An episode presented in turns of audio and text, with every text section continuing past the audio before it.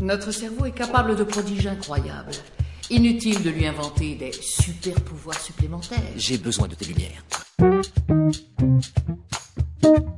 Je peux avoir une écoute critique, mais je ne suis pas obligé d'avoir un avis tranché. Il n'existe pas de pour de vrai, Howard. Tout ça, ce n'est que du vent. On ne nie pas une réalité parce qu'on n'arrive pas à l'expliquer. Il faut jamais avoir confiance en ce qu'on voit. Et si les gens étaient attentifs, la magie n'existerait pas. Cinétique, le podcast cinéma et scepticisme. Bonjour à tous et à toutes et bienvenue dans Cinétique, le podcast du 7e art qui décrypte le cinéma avec des yeux sceptiques. Toute l'équipe est heureuse de vous accueillir dans cette troisième émission. Et en parlant de l'équipe, nous avons avec nous aujourd'hui Adeline. Salut Adeline. Bonjour. Adeline qui est officiellement avec moi la doyenne de l'émission aujourd'hui puisqu'on a trois émissions euh, à notre actif. Eh oui. nous avons également avec nous euh, Gabriel. Salut Gabriel. Salut. Et nous avons également pour la première fois dans l'émission JB. Salut JB. Salut. Pas trop stressé pour ta première, ça va? Bah, C'est pas vraiment en fait la vraie première, mais on pourra en reparler. non, non, on, ne parlera pas de, de, ces émissions euh, de tests. Euh, peut-être, peut-être un autre jour. Alors pour le coup, vu que les auditeurs euh, n'ont pas entendu ce à quoi tu fais allusion, est-ce que tu pourrais te présenter en quelques mots? Oui, alors JB, euh, je suis membre d'une association euh, qui est basée à Caen, qui s'appelle Septicamp, où on fait des événements autour de l'esprit critique. Et j'aime bien le cinéma, c'est pour ça que je suis là. Et le cinéma de zombies tout particulièrement, si je... J'ai eu une phase cinéma de zombies, ouais, carrément. Donc, je rappelle le principe de l'émission. Nous allons tous ensemble discuter d'un film qui nous semble intéressant du point de vue sceptique. Ça peut être un film qui pousse au doute, qui décrit des éléments méthodologiques ou qui avance des tests discutables. N'étant partisans d'aucun dogmatisme et d'aucune discrimination, nous discuterons à la fois de la forme et du fond à notre convenance.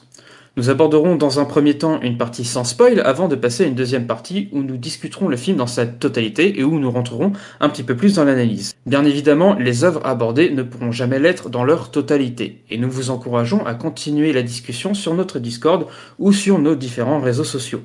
Nous sommes présents sur Facebook, Instagram, Twitter et TikTok. Vous pouvez nous soutenir en partageant, en likant et en commentant cette émission.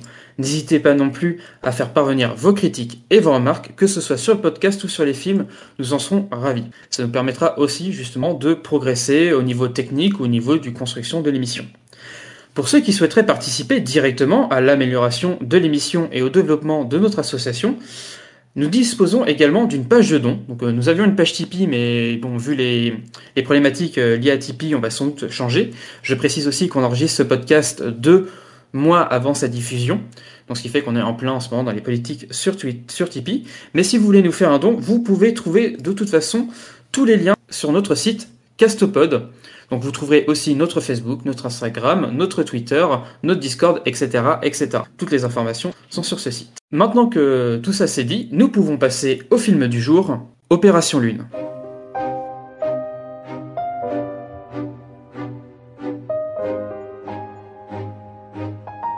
Dieu créa le monde en six jours. Et le septième, Stanley Kubrick lui renvoya le tout pour modification, écrivit un critique. Un an après la mort du réalisateur, qui avait demandé à être enterré dans le jardin de sa propriété, à une cinquantaine de kilomètres de Londres, sa femme, Christiane, et Yann Arlan, son directeur de production et par ailleurs frère de Christiane, parlaient du tournage du film Barry Lyndon.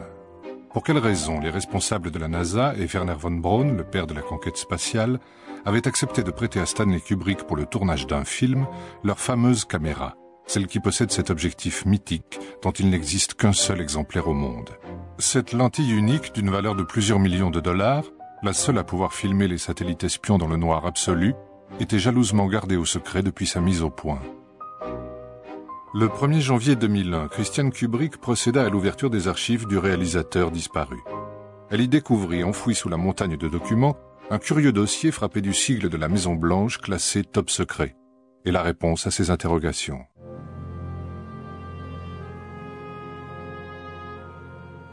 Les images des premiers pas sur la Lune sont-elles bien réelles?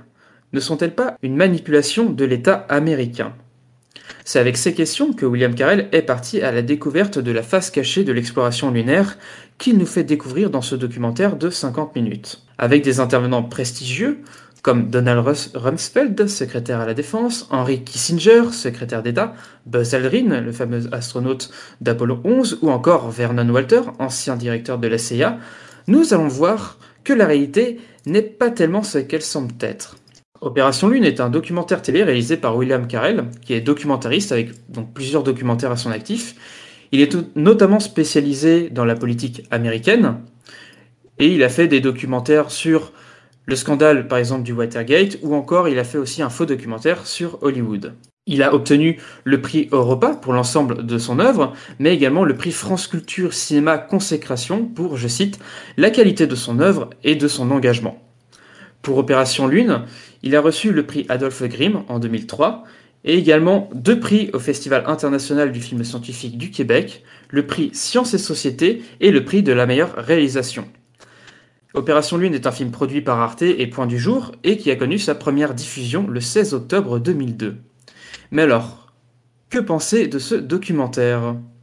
Gabriel, si tu veux commencer eh bien moi, Vivien, je n'avais jamais vu ce documentaire et j'ai été vraiment euh, super surpris. Je ne savais pas que euh, les USA avaient engagé euh, Stanley Kubrick pour faire ces images, honnêtement. C'est vraiment, euh, il y a quand même quelque chose là derrière. Et je trouve que c'est un film d'utilité publique. Il faudrait, il faudrait vraiment le diffuser pour, pour que les gens se rendent compte un peu de cette supercherie. Moi, j'ai été vraiment complètement étonné d'apprendre ça. Je sais pas vous, mais... Oui, c'est un film qui a un peu la force de, bouleverser. J'imagine que c'est pareil pour toi, Adeline. Oui, alors moi, c'est c'est pas une découverte. Je l'avais vu euh, quand il a été diffusé en 2004 sur Arte. J'étais à l'époque euh, au lycée et à chaque fois que je le vois, euh, ça me fait la même chose. le montage est génial. J'adore le film pour le montage vraiment, qui est, qui est exemplaire. Et c'est aussi assez drôle. Voilà pour un documentaire, c'est c'est pas courant. Et puis ça, surtout, ça, le mérite de te rappeler tes jeunes années lycée. Euh. Et oui. Il y a un petit côté nostalgique aussi au passage. Enfin, pour moi aussi, c'est un documentaire que j'ai. Alors, je l'ai pas découvert sur Arte, je l'ai découvert bien plus tard, euh, grâce à ses diffusions, notamment sur YouTube. Pas encore sur les réseaux sociaux, c'était avant les réseaux sociaux. Et c'est un film que je trouve assez impressionnant dans sa manière d'aborder le sujet, parce que il, il, nous pousse vraiment dans les retranchements de notre esprit critique. Il nous interroge sans cesse, sans cesse. Il sème le doute. Et c'est vraiment quelque chose, voilà, qui. On peut pas en sortir indemne. Ça, c'est clair. Ça va bouleverser pas mal de, vos conceptions. Peu importe quelles sont vos, conceptions. Et ça, vraiment, ça nous pousse à nous réinterroger sur les documentaires euh, télé en général sur la production qu'on nous, nous met à disposition. Je sais pas si toi, euh, JB, tu as eu la même, la même impression Oui, on voit les documentaires différemment. Euh, moi, je l'avais déjà visionné dans le cadre d'un atelier qu'on avait fait au, à Septican. donc là, c'était un revisionnage pour l'émission de ce soir. Et on, comme beaucoup d'œuvres de, cinématographiques, on, on, découvre de nouvelles choses en revisionnement. Et là, j'ai. Je, pensais que le deuxième visionnage n'allait pas m'apporter grand chose et en fait, je me trompais euh, lourdement, mais euh, c'était plutôt euh, positif. Oui, je pense que c'est vraiment un film qui se regarde deux fois. Exactement. pour, pour, ma part, j'en suis, j'en suis déjà à ma trois ou quatrième fois. Et c'est dingue parce que, bon, on peut se dire c'est un film télé, c'est pas forcément quelque chose qui va nous, nous marquer personnellement. Mais c'est vrai que même au bout de la quatrième fois, j'aime toujours autant le regarder. Ce qui est bien avec ce film, c'est qu'à chaque fois qu'on le regarde, on trouve euh, des petits détails euh, qu'on n'avait pas vus avant.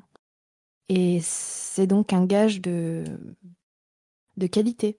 Oui, effectivement, il y a plein de petites choses à aller chercher. Euh, mais on va en parler un peu plus en détail dans la partie avec des spoils. Ah Ouf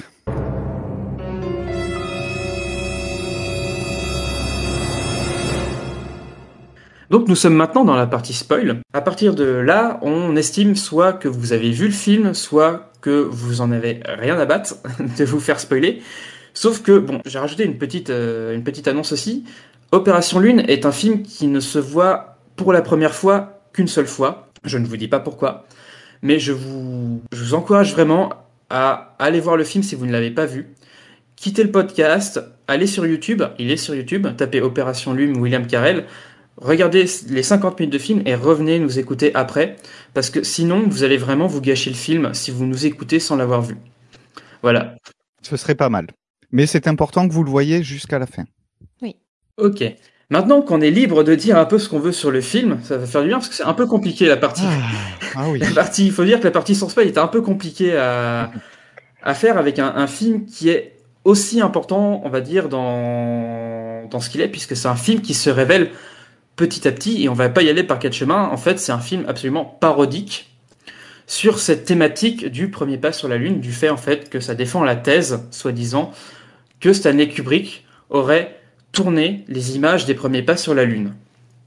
Donc le film défend cette thèse, sauf qu'on se rend compte, au fur et à mesure de notre visionnage, que le film est une parodie. Euh, parce qu'il sème effectivement beaucoup de choses au fur et à mesure du visionnage qui nous permet de nous rendre compte à peu près à la moitié du film, même si ça peut être un peu plus tard. Moi personnellement, c'était quand même assez tard que la première fois que j'ai vu, c'était assez tard que je me suis rendu compte que le film était un était une parodie. Ah ouais. Ouais, la, la première, sans déconner, la première fois que je l'ai vu, alors j'ai eu des doutes à partir du milieu. J'ai eu vraiment des doutes à partir, euh, je crois, c'est à partir de la discussion entre les conseillers qui est filmé de manière assez lunaire, c'est-à-dire que William Carell l'a filmé comme s'ils étaient tous dans la même pièce, sauf que ça marche pas une seule seconde. Enfin, c'est monté. Ça ne marche pas du tout. Comme s'ils étaient dans la même pièce, ça marche pas du tout. Sauf que, enfin, sauf que ça, ça marche sur certaines personnes. Moi, ça m'avait un peu jeté. Je, je me suis dit, mais il y a un montage lunaire. Faut se dire, c'est un montage lunaire, quoi. Je comprenais pas du tout ce que le réalisateur a voulu faire avec ça. Et donc, ça m'a un petit peu interloqué. Et là, vraiment, où moi, je me suis dit, ce film, en fait, c'est une énorme parodie. C'est uniquement à la blague des acédiques à la fin, quoi. Bah, je trouve que c'est la meilleure blague du film, c'est le seul, c'est un des seuls trucs dont je me rappelle du film, dont je me rappelle du film, je crois, la deux- euh, mon deuxième visionnage, c'est-à-dire la blague sur les acédiques, c'est une des meilleures qu'il y a dans tout le film, personnellement, enfin voilà quoi. Mais vous, alors, dans ce cas-là, euh, à partir de quand, pour, la, pre- pour votre premier visionnage, vous avez commencé à à peu près euh, remettre en doute un peu ce que le film disait, ou à partir de quel moment vous vous êtes dit vraiment, c'est, euh, on, on est en train de se faire avoir? Je sais pas, par exemple, pour commencer, j'y vais, tiens. Euh, J'étais en train de réfléchir à ça. Je pense que le moment où. Enfin, je pense que tout le monde a des doutes dans le documentaire et il y a un truc, bah, toi, la blague des acidiques, euh, qui va euh, vraiment clôturer le truc en mode ouais, ok, on, est en train de se foutre de ma gueule. Euh, je crois que c'est le moment du faux doublage dans le village, soi-disant village vietnamien, où il y a quelqu'un qui raconte ouais, il y a eu des militaires américains qui ont essayé de se cacher, mais bon, ils n'étaient pas très discrets. euh, euh, il, il laissait des, canettes et puis des, emballages de McDo partout. Je pense que c'est cette phrase-là particulièrement qui, je me suis dit, ok, il y a quelque chose qui va pas. Et c'est aussi dans le même village où il montre un, cadavre, soi-disant c'est un Américain qui s'est flingué lui-même avec son propre flingue. Enfin, il y a des trucs, enfin, il y a des trucs dans le village euh, laotien, c'est un truc euh, absolument, euh, bah ouais, c'est pareil. C'est quand on n'est pas dans le film ou quand on connaît le film, on le voit, mais quand on est dedans, bah, généralement c'est des fois c'est un truc qui passe quoi. Et comme beaucoup de choses dans le film, il y a beaucoup de détails qui passent vraiment euh, très très rapidement devant nos yeux. Et vu que le rythme du film nous en donne, on n'a pas le temps vraiment de le voir venir. Et toi, pour le coup, Adeline, c'était quoi, toi Le village laotien, les acédiques ou encore autre chose? Non, alors, euh, si je me souviens bien, bah, ça remonte à 2004. euh, C'était sur le doublage de Armstrong sur la Lune, Oui. quand il parle oui, de Tout à fait. avec son collègue. Qui est très mauvais. Enfin, si on fait attention, c'est très mauvais. Mais oui, même euh, Jack Torrance, J'adore celui-là. donc le producteur hollywoodien, il me semble que déjà à l'époque, je me disais, attends, c'est un peu gros quand même ce qu'il est en train de raconter. Mais je me suis vraiment dit, ok, il y a un problème avec ce film que je suis en train de voir sur la, la voix de Armstrong, qui est doublée n'importe comment, ils disent que des Ça, c'est dingue, ça, c'est un truc. Même encore, là, tu vois, j'ai revu dernièrement, ça m'a pas. J'étais en train de me dire, est-ce que ça c'est vrai, est-ce que c'est pas? Non, mais bah, disons que ça me, ça me- c'est pas un truc qui me choquerait, si tu veux, que. Enfin, c'est pas, c'est pas un truc qui m'a choqué en le voyant. J'ai vu plein d'autres trucs en le revoyant, mais ça, c'est vraiment, c'est un truc où, où je- là, pour le coup, j'ai encore hésité en me disant, ah, est-ce que, est-ce que c'est, est-ce que c'est vrai, est-ce que c'est pas vrai? Là, je- tu vois, je, j'aurais maintenu le doute sur celui-là. Tu vois, c'est pas du tout un truc qui m'aurait interloqué, tu vois. Et toi, pour le coup, Gabriel? Pour ma part, je vais pouvoir enfin me libérer de ce poids.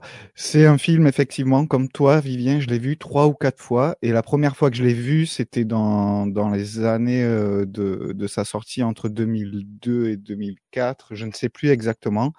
Et je n'arriverai pas à me rappeler euh, qu'est-ce qui m'a fait euh, comprendre que c'était un documentaire, mais c'était plutôt vers la fin.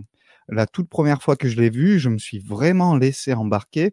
J'ai accroché cette histoire de, de Stanley Kubrick et cette histoire d'objectif euh, offert par la NASA en plus, qui est, qui est, une histoire vraie. Du coup, c'est toujours pareil. Hein, les, les, théories du complot mêlent toujours des, des éléments vrais avec des, des éléments vrais qu'ils extrapolent. Du coup, il y a toujours un côté vraisemblable. Et euh, moi, j'ai plongé dedans. Et en fait, j'avais pas trop fait gaffe aux indices qu'il a donnés la toute première fois, hein, je parle. Et, euh, et par contre, je l'ai regardé jusqu'au bout. Et, euh, j'ai compris, évidemment. Il y, a, il y a un moment, on est obligé de comprendre. Donc, euh, voilà. Cette fois-ci, je l'ai regardé encore une fois euh, pour Cinétique. Et là, j'ai pris un, un, post-it un crayon. Tout à l'heure, Adeline, tu parlais de Jack Torrance. Donc, Jack Torrance, c'est quand même le personnage principal de Shining de Stephen King. Et, euh, et là, ça m'a fait, ça m'a fait tilt. Et du coup, j'ai vu que dans le film, il y a d'autres personnages comme ça. Euh, il y a euh, Ambrose Chappell, qui est un prêtre, qui, qui est un ancien. Euh, alors lui, c'était un ancien ça m'échappe si c'était un ancien astronaute ou un ancien membre de la CIA, mais en tout cas, le ancien agent de la CIA. Voilà, euh, qui s'est reconverti, euh, l'histoire est très drôle, qui s'est reconverti en pasteur ou je ne sais quoi ou en prêtre. Donc il s'appelle Ambroise Chappell, qui est un personnage des X-Files dans la série X-Files. Oui. oui. En fait, le, le, personnage de X-Files est déjà une citation en référence à Hitchcock. Oui, tout à fait. Qui est euh, qui, dans Fenêtre sur. Est de, euh, non. savait trop. Euh, L'homme qui en savait trop. Qui en savait ou, euh, North by Northwest. Oui, parce qu'en fait, c'est un lieu. C'est une, c'est une chapelle euh, qui s'appelle. C'est un lieu en fait. Qui est, la chapelle s'appelle Ambrose Chapel. Et euh, le personnage de X-Files, c'est en hommage à ce lieu dans euh, L'homme qui en savait trop. C'est pour ça ah qu'il oui, a été nommé ainsi. Mmh. Alors ça fait double référence. Il y a deux références à, La mort aux trousses dans le film. Il y a euh, celle de Eve Kendall et également Georges Kaplan. Moi, c'est Georges Kaplan, c'est le truc qui m'a fait le plus rire, je crois. Et donc, donc euh, voilà, j'ai vu, j'ai vu tous les indices. Et en fait, je reparlerai du montage tout à l'heure, euh, mais j'ai quand même un avis assez partagé là-dessus parce que c'est à la fois hyper bien fait parce que ça respecte vraiment toutes les règles du documentaire. On, on, tombe dedans parce que c'est, on a l'habitude de voir ça dans des documentaires qui nous disent des choses vraies. Du coup, on a, on, fait assez confiance à ce film, notamment grâce au montage. Et, euh, et là, cette fois-ci, pourquoi j'ai détecté que, que les dialogues sur la Lune sont totalement faux, c'est par rapport à la qualité du son. Peut-être que c'est parce que j'ai un bon casque ou quoi, mais si on écoute vraiment les enregistrements originaux et les enregistrements qui sont dans le documentaire, ceux du documentaire, on sent qu'il y a eu quelques années d'évolution technologique au niveau de l'enregistrement quand même. Ouais, ouais, je suis d'accord, c'est ce que je disais tout à l'heure et c'est ce qui m'a fait tiquer euh, sur Armstrong c'est que les paroles qu'il a avec son collègue sur la Lune euh, sont beaucoup trop claires, il n'y a pas de grésillement, etc. Mmh. par rapport à, aux images qu'on connaît tous, euh, qui sont mondialement connues. Et si on a une bonne, si on a une bonne mémoire de ce qu'il disait, effectivement. Ah, c'est vrai que c'est pas du tout un truc moi qui m'a, qui m'a marqué. Mais c'est vrai que je crois que là où ça m'a le plus fait marrer en le revoyant, parce que la première fois je me suis totalement fait avoir par ça, c'est euh, là tu parlais de, de Jack Torrance, donc ce, ce, fameux producteur qui est filmé devant la Statue de la Liberté, soi-disant à New York. Et en fait, quand tu écoutes, quand tu écoutes euh, le réalisateur du film, tu vois bien qu'en fait il explique que c'était devant la Statue de la Liberté euh, qui se trouve à Paris. Et en fait, c'est vrai que quand tu fais attention, tu vois les gens qui marchent juste derrière, qui font leur footing, etc. Et que la, la Statue de la Liberté fait pas du tout la, la taille qu'elle devrait faire. c'est ça. Mais l'habileté du montage est d'avoir montré ce plan en hélicoptère de la Statue de la Liberté juste avant. Du coup, euh, notre cerveau fait le lien, quoi. Bien sûr. Puis il y a une Bien sacrée contre-plongée aussi pour euh, fausser la taille de la Statue de la Liberté. Tout à fait. Oui. Oui, parce que ça doit être pris euh, sur le pont de Grenelle à Paris, vu l'angle et tout ça. Et donc, euh, fallait pas. Enfin, c'est plus facile sur un pont parce que le paysage est assez dégagé. Mais du coup, il a fallu jouer euh, entre la barrière, les gens, tout ça. Pour les auditeurs, il faut peut-être replacer que, en fait, il y a des vrais intervenants euh, au sein du film et il y a également des comédiens qui, eux, étayent vraiment les propos de la théorie énoncée. Donc, euh, Kubrick aurait tourné des images de la Lune pour parer aux, images manquantes de la NASA. En, tout, il y a sept faux euh, comédiens, enfin sept vrais comédiens, on va dire, dedans, en, parmi donc tous les, tous les vrais intervenants euh, qui sont dans le film. Oui, donc moi je voulais parler de David Bowman, qui fait référence à 2001, l'Odyssée de l'espace, par exemple. Oui, tout à fait. Euh, Il y a Maria Vargas, je sais pas à quoi. En fait, c'est la seule que j'ai pas capté la référence en fait. Moi, je l'ai. C'est vrai qu'elle est dure à trouver celle-là, euh, mais elle est expliquée dans le Wikipédia de Opération Lune. C'est La Comtesse aux pieds nus, un film américain de Joseph L. Mankiewicz. Mankiewicz. Mankiewicz. Mankiewicz. C'est dur à dire. C'est un classique, en fait, La Comtesse Opinion. De 54, 1954. Ensuite, Dimitri Meflet. Donc ça, c'est facile. C'est le... les prénoms des deux présidents qui sont... euh, Le président russe et le président américain dans euh, Docteur Folamour. Donc Dimitri et Meflet.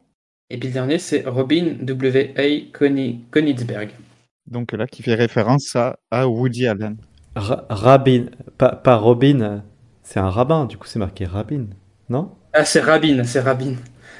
Je sais plus, euh, j'ai j'ai pas bien pris note, je sais pas si c'est Robin ou si c'est Rabin. euh, Mais c'est vrai que c'est le rabbin. C'est celui qui fait la blague sur les acidiques, justement. En fait, si tu regardes sur le générique de fin du, euh, de Opération Lune, il est crédité W.A. Rabin Königsberg. Donc c'est vraiment explicite. Quoi. Donc, qui est euh, relié au patronyme réel de Woody Allen et à ses initiales WA. Euh, C'est Wikipédia qui nous dit ça. Et le réalisateur aussi euh, l'a évoqué. Il y a une dernière personne qui n'est pas à l'image mais qui est évoquée, ce serait le soi-disant agent secret qui aurait poursuivi les techniciens euh, pour les tuer, euh, ceux qui auraient été euh, présents au tournage. Et donc, il est nommé Georges Kaplan. Georges Kaplan, c'est le personnage mythique de La mort aux trousses, celui pour lequel on méprend Gary Grant. Et c'est pour ça que Gary Grant fuit pendant tout le film, parce qu'on croit que c'est Georges Kaplan. Donc, c'est quand même très, très drôle. C'est ça. Et donc, parmi les vrais intervenants, on trouve Christiane Kubrick, donc la femme de Kubrick, Jeffrey Hoffman, qui lui est astronaute, Vernon Walter, donc que j'ai dit ancien directeur de la CIA, Farouk Elbaz, directeur technique de la NASA, Jean Harlan, donc lui directeur de production euh, de Kubrick, qui a, produit, je crois, pratiquement tous les films de Kubrick. On trouve un autre astronaute qui est David Scott, euh, aussi Buzz Aldrin pour le coup, Lois Aldrin, donc la femme de Buzz Aldrin, Donald Rumsfeld, donc le secrétaire à la défense, Richard Helms, directeur de la CIA, Lawrence Eagleburger, qui était conseiller de Nixon, Henry Kissinger, qui lui était secrétaire d'État, Alexander Haig, ou Eggs, je sais plus, euh, chef d'état-major. HAIG. Ouais, c'est ça, HAIG. Et donc, on a donc ces, euh, ces véritables témoins qui sont noyés en euh, parmi, enfin plutôt, on va dire, il y a plutôt des, les faux témoins dont on vient de parler, qui sont noyés parmi ces vrais témoins qui permettent en fait de raccrocher les discours entre ce que donc William Carell a envie de faire passer comme message et ce que disent véritablement les, euh, les intervenants? Et toute la, subtilité du film, euh, ça va être de faire dire à ces, véritables personnes qui ont été interviewées des choses qu'elles n'ont jamais dites par uniquement la magie du montage et du détournement des, euh, des interviews qu'il a pu avoir avec eux. Et donc c'est pour ça que j'ai parlé au tout début de la présentation du film du fait que William Carell avait tourné un film sur le scandale du Watergate, puisque la plupart des sujets dont les gens parlent ici, donc les conseillers notamment de la Maison Blanche, parlent en fait du scandale du Watergate plutôt que en fait de la de la de l'affaire de la Lune. Donc à chaque fois qu'ils sont scandalisés par quelque chose ou qu'ils disent à Nixon que fallait absolument pas faire ça, que tout le monde l'aurait vu, que c'était vraiment scandaleux, etc. En fait, ils parlent donc euh, de l'affaire du Watergate, et pas du tout de la Lune. Et elle est là toute la magie du documentaire. Oui, euh, d'ailleurs, euh, j'ai vu cette interview, j'aimerais bien faire la référence, du coup je vais, je vais prendre le temps de chercher le lien, deux secondes. Rambobina, l'émission qui a été diffusée le 16 septembre dernier. euh, Voilà. Ouais, pour, pour revo- re- quand je cherchais à revoir le documentaire, je suis naïvement tombé sur, euh, je crois, LCP, qui fait une émission qui s'appelle Rambobina avec euh, Patrick Cohen. Et ils ont invité notamment, euh, à l'occasion des 20 ans du documentaire Opération Lune, le réalisateur William Carell pour euh, diffuser le documentaire et en parler ensuite. Donc je me suis permis de regarder ça. Enfin, j'ai regardé ça et, et la discussion après était très intéressante. Et euh, et il y a un truc moi, qui, m'a enfin, interrogé. C'est William Carell, on parle de quelqu'un qui a fait une quarantaine de documentaires dans sa carrière sur des sujets divers et variés, surtout produits par Arte. Donc il maîtrise vraiment euh, le format du documentaire. Et puis il y a un espèce de format canon hein, de, Arte, les interviews, euh, les experts, euh, le, le montage avec des images, euh, souvent des images d'archives. Et donc on est vraiment dans ce montage-là, en fait, pour Opération Lune. Et il dit, lors de la discussion après le documentaire sur euh, Rambobina, il dit euh, J'ai pu faire 40 documentaires, mais le seul qui restera, c'est Opération Lune. Il fait un espèce de constat comme ça. Le seul sur lequel on m'interroge encore aujourd'hui, 20 ans après que je l'ai réali- ré- réalisé, c'est Opération Lune. Et euh, j'ai trouvé ça très éclairant en fait. C'est vrai que les documentaires Arte, euh, je sais pas vous, mais moi j'en consomme pas mal. Mais bon, bah, ça va, ça vient. Il y en a qui sont bons, il y en a qui sont pas bons, mais ils restent rarement, je trouve en fait. Comment tu fais la différence entre un bon et un mauvais documentaire pour le coup après Opération Lune? Euh, pour moi, un mauvais documentaire, c'est euh, le documentaire qui va faire parler euh, parmi les experts de la question qui est traitée et qui est décriée en fait. Par exemple, je vais prendre un exemple bah, de Arte du coup, qui il y a quelques années a fait un documentaire sur les centrales nucléaires à base de thorium et qui présentait le fait que donc en fait le thorium ça remplacerait l'uranium et ça ça résoudrait le problème des déchets nucléaires notamment. Enfin bon ce serait magique quoi.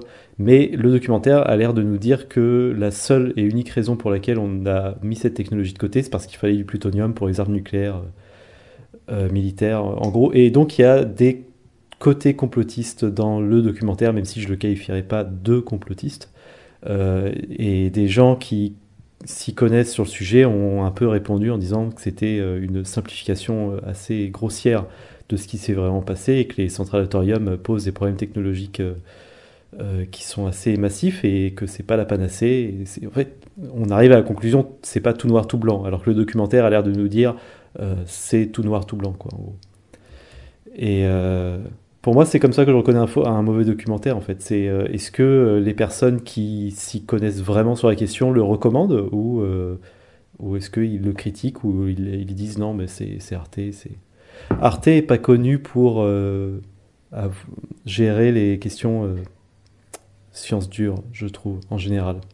En fait, ce que, tu nous dis, c'est que pour remarquer un, un bon documentaire, on n'a pas le choix, il faut forcément aller chercher ailleurs, quoi. C'est-à-dire, faut aller voir les critiques du, documentaire, mais est-ce qu'il y aurait, euh, disons, euh, selon vous, un, moyen de reconnaître, finalement, un bon documentaire d'un mauvais documentaire en, en soi, enfin, directement comme ça? Parce qu'après Opération Lune, finalement, on peut se poser la question. Moi, j'ai remarqué quand même quelques petits indices qui pourraient nous aider à déterminer comment euh, on pourrait reconnaître un bon d'un mauvais documentaire. Il y a déjà les images d'illustration. Je ne sais pas si vous avez remarqué dans le documentaire Opération Lune, il y a beaucoup d'images d'illustration de documents euh, officiels, mais qui sont en fait des illustrations de documents officiels. C'est-à-dire qu'on nous présente jamais un document officiel ou quand on semble nous le présenter, il est tronqué, c'est-à-dire qu'il n'est pas, il est pas mis dans son contexte. Je pense notamment à l'article de journal à la fin, quand euh, malheureusement il se trouve que hum, C'est Vernon Walter qui est décédé à la fin. Vernon Walter, voilà, Vernon Walter est décédé euh, peu de temps après avoir fait l'interview, ce qui est euh, du pain béni hein, quand on fait un documentaire comme ça, j'allais dire. Et euh, du coup, ils en ont profité pour euh, inclure un article de journal qu'ils ont modifié. Il est souvent évoqué des documents officiels. Je sais pas si vous avez remarqué, mais c'est toujours des illustrations qu'on pourrait trouver sur euh, sur Internet ah, de nos jours, quoi. C'est pas vraiment les documents en eux-mêmes qu'on voit. Donc ça, ça peut être une première piste. La deuxième piste, euh, comme tu disais, Vivien, le montage est très habile. Euh, Il y, a, plein d'habilités, mais il y a plein de choses que on ne pourra jamais cacher, euh, comme couper les phrases des gens pour constituer d'autres phrases. Donc, pour pas que ce soit trop évident, dans Opération Lune, ce qu'il a fait, le monteur et le réalisateur, ils ont, ils ont pris des petits extraits, ils ont fait des genres de ping-pong entre les personnages. Je pense notamment quand euh, c'est la femme de Stanley Kubrick qui parle et euh, le nom m'échappe de la personne avec qui elle parle, euh, mais là c'est assez flagrant. Tu veux dire quand, quand elle parle de quand elle parle de Kissinger, c'est ça que tu veux dire? Ou quand elle parle avec son producteur? Quand elle parle de Kissinger et puis quand ils sont dans la dans la salle et qui qui parlent tous les deux, en fait, si vous remarquez, les phrases sont constituées de bouts de phrases à elle et de bouts de phrases à lui. Donc pourquoi ils ont fait ça? C'est parce que s'ils avaient fait les coupes que dans des phrases à elle et qu'ils enchaînent les phrases à elle, on verrait, ce serait vraiment trop évident qu'il y a des coupes. Tac, on verrait la.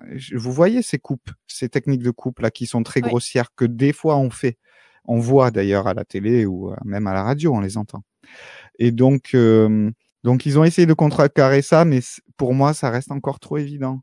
Euh, moi, je fais très attention à ce genre de coupe. Hein. Quand je vois dans des documentaires que c'est coupé, que les phrases sont, sont coupées très régulièrement, très souvent, c'est pas trop bon signe. Hein. Moi, je préfère entendre le propos entier, la phrase entière, et puis voilà. Ce qui est assez drôle, c'est que William Carell il revient sur cette question de sur cette intervention justement de, de la femme de Kubrick sur euh, sur Kissinger. En fait, c'est tout un truc. Alors c'est toute une histoire par rapport à au docteur Folamour où euh, Kubrick aurait rencontré Kissinger. Alors je sais plus exactement, j'ai oublié le, contexte de l'histoire, mais en gros William Carell cherchait absolument à faire parler euh, la femme de Kubrick euh, de Kissinger. Fallait qu'elle prononce le nom de Kissinger pour qu'il puisse la mettre dans le documentaire. Donc quand elle a prononcé le nom de Kissinger et qu'elle rajoute par derrière en disant bah c'était lui qui était au centre de toute l'opération, ah ben William Carell était était euh, était vraiment aux anges. Il s'est dit bah voilà j'ai j'ai tout ce qu'il me faut, sachant que euh, bah, la femme de, de, Kubrick a été interviewée sans savoir que c'était un faux documentaire. Quoi. Elle pensait que c'était un véritable documentaire sur Kubrick.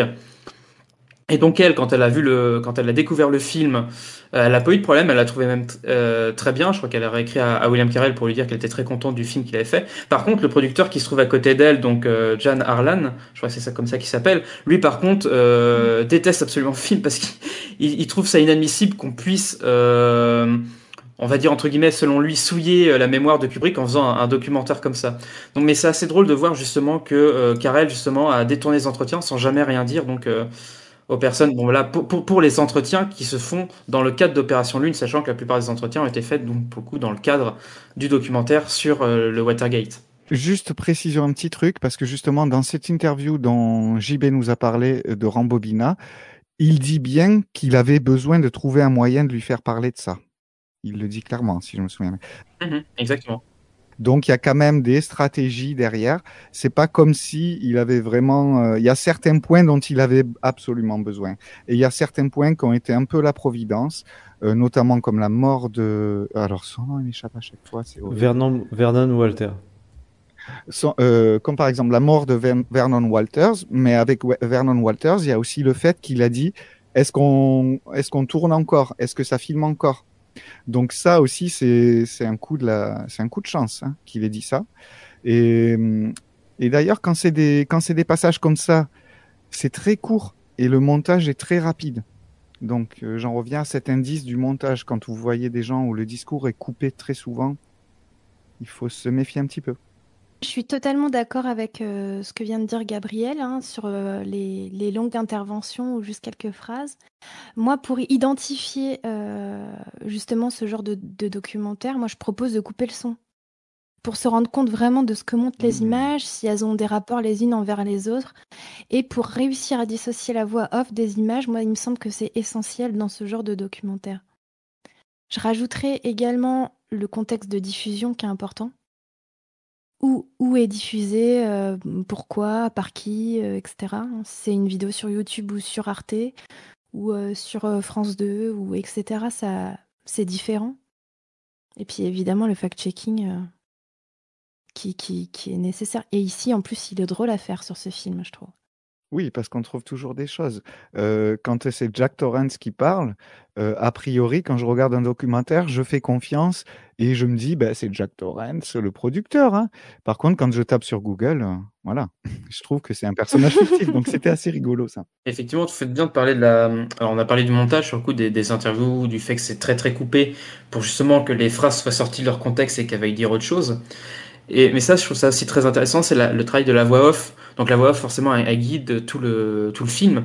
Mais surtout, elle est là pour sans cesse parler, sans cesse parler, sans cesse parler. Toujours parler. Il faut toujours que le film y parle. Il laisse jamais de temps de repos. Et je pense que ça aussi, c'est peut-être un signe d'un beau documentaire. C'est qu'un beau documentaire va aussi prendre des fois le temps de laisser euh, le spectateur réfléchir en laissant un temps de pause, sans son, juste avec des images d'illustration ou en montrant euh, un document particulier mais juste en, se taisant.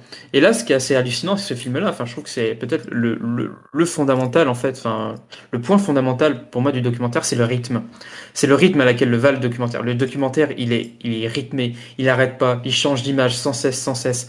C'est un rythme effréné. En fait, ça nous laisse absolument pas le temps d'emmagasiner l'information, de la réfléchir, de l'interroger. En fait, on emmagasine, on emmagasine. Et j'ai l'impression que moi, c'est comme ça la première fois que j'ai reçu le film.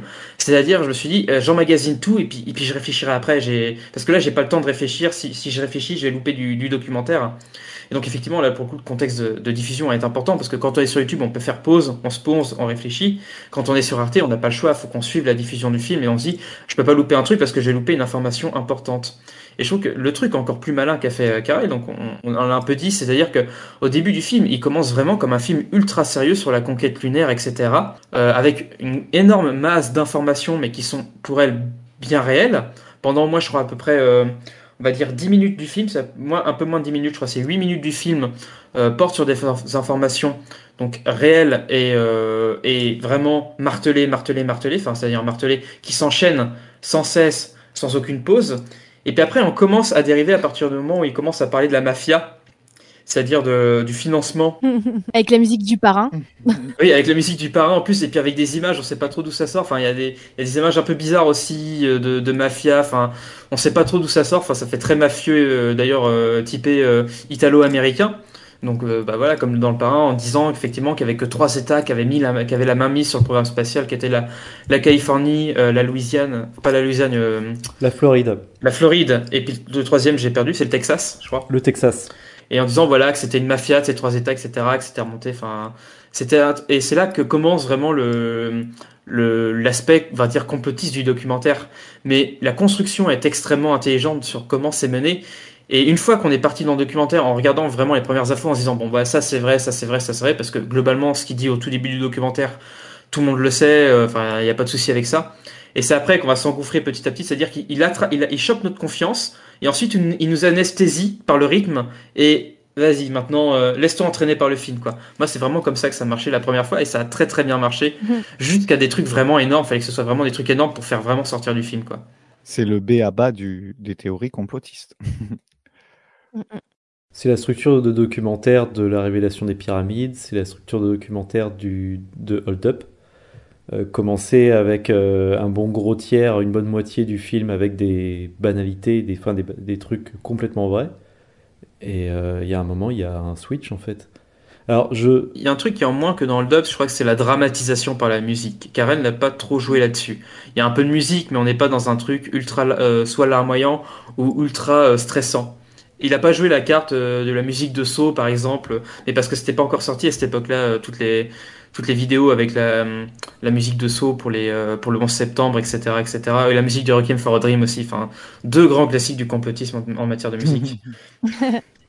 Est-ce que vous voulez du coup que je vous fasse euh, mon petit topo pour essayer de récapituler un peu les techniques euh, foireuses des documentaires? Oui, complètement. Donc je vais passer par 3, 4, 5 points j'ai essayé de regrouper en cinq points qu'on a déjà commencé à évoquer, c'est-à-dire décontextualisation, détournement, dramatisation, angle et discours.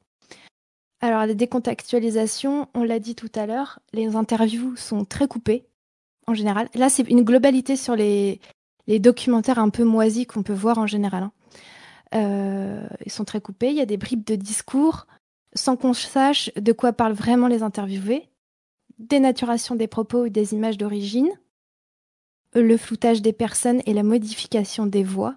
Je le mets dans la décontextualisation parce que ça évoque un danger potentiel, un espèce de secret à ne pas révéler, etc.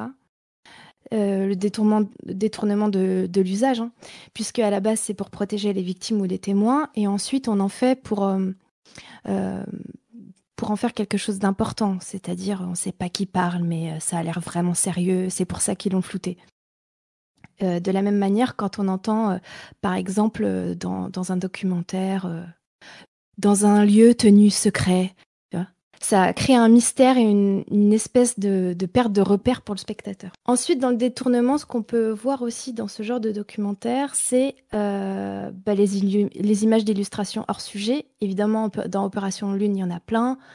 En général, c'est soit mal daté, soit mal employé, soit les sous-titres sont truqués, c'est sans source ou mal sourcé. Euh, Gabriel nous parlait des images d'archives tout à l'heure, euh, des faits qu'on pas forcément à voir avec le sujet du documentaire d'ailleurs. Euh, les trucages d'images, les incrustations, les photomontages, etc. Euh, on a parlé tout à l'heure de la voix d'Armstrong euh, sur la Lune, évidemment. Là, ici, dans Opération Lune, elle est totalement truquée, comme la photo de Kubrick qui apparaît sur le sol lunaire. Il y a des faux sous-titres, des découpages dans l'image, etc. On peut penser au film Le Grand Détournement. J'imagine que vous avez tous vu. oui, on peut y penser quelque part, on peut s'y raccrocher, oui, mais bon, c'est quand même pas du tout le même. Il n'y a, a, pas de, y a pas de dinosaures par tous heures de droite dans celui-là. Il n'y a pas de mangeur de chips. Et on mange pas de chips, effectivement. Je pense c'est juste pour montrer ce qu'on peut faire avec des images prises euh, comme ça un peu partout. Donc là, c'est des le grand détournement, c'est sur des images euh, mythiques d'Hollywood avec John Wayne, etc. Mais c'est juste un exemple. Ça montre bien que c'est un monde de merde quand même, j'ai envie de dire. que la Wish Lorraine, c'est super bon quand même. Et donc dans le détournement, on a également euh, bah, de l'insertion de faux documents ou de fausses interviews au sein de vraies infos et d'événements historiques. Donc ça, c'est la technique du sandwich, qui est une technique de communication bien connue, hein, qui permet de faire avaler euh, un truc faux bien entouré de trucs vrais. Euh, on peut trouver également. Euh, ah, est-ce que je peux noter une technique du sandwich que j'ai remarqué Ouais, vas-y la sœur de Buzz Aldrin, donc qui s'appelle euh, Marie Vargas, ouais. elle a un accent british et je me suis dit comment ça se fait qu'elle ait a un accent british alors que c'est supposé être la ah. la sœur de Buzz Aldrin qui est américain. Bah ouais, c'est vrai. Et donc euh, ce cet extrait-là de la sœur de Buzz Aldrin, il est toujours entre des, des vraies interviews pour qu'il passe mieux. C'est vrai. Parce que en fait, moi ce que j'ai remarqué, c'est que les les faux témoins c'est ceux qui disent les énormités les plus énormes, hein, honnêtement. C'est vrai. Et donc, au bout d'un moment, on commence à se douter un petit peu que, en fait, tous les gens qui disent des trucs énormes dans ce documentaire, ils ont tous un nom qui rappelle un personnage fictif. Avec, une mention particulière pour, pour quand même pour euh, Dimitri Mufflet, donc euh, soi-disant ancien agent du, du, KGB, donc qui est censé représenter pour le coup la Russie, parce que Vernon Walter a dit justement que si jamais on avait truqué euh, la Lune, l'URSS l'aurait dit, l'aurait dénoncé parce qu'ils avaient des moyens de le savoir. Et justement à partir de ce moment-là le, donc le, réalisateur euh, se dit dans le montage faut mettre un russe quand même pour euh, pour la, la, balance. Et en fait il met dans la dans la bouche de ce russe mais absolument toutes les théories complotistes sur le tournage de enfin sur le sur les premiers pas sur la lune. Donc les, les erreurs de enfin les erreurs les, les soi-disant euh, erreurs de de projecteurs dans le champ euh, des ombres portées etc etc enfin voilà tous les tous les fameux arguments qui soi-disant démontrerait ça, c'est ça sort vraiment de sa bouche quoi. Et c'est assez drôle parce que quand on voit le, documentaire euh, en, en, connaissant cet argument-là, enfin on voit vraiment que ce personnage-là c'est vraiment le partisan du complotisme, enfin des complotistes euh, de tout poil quoi.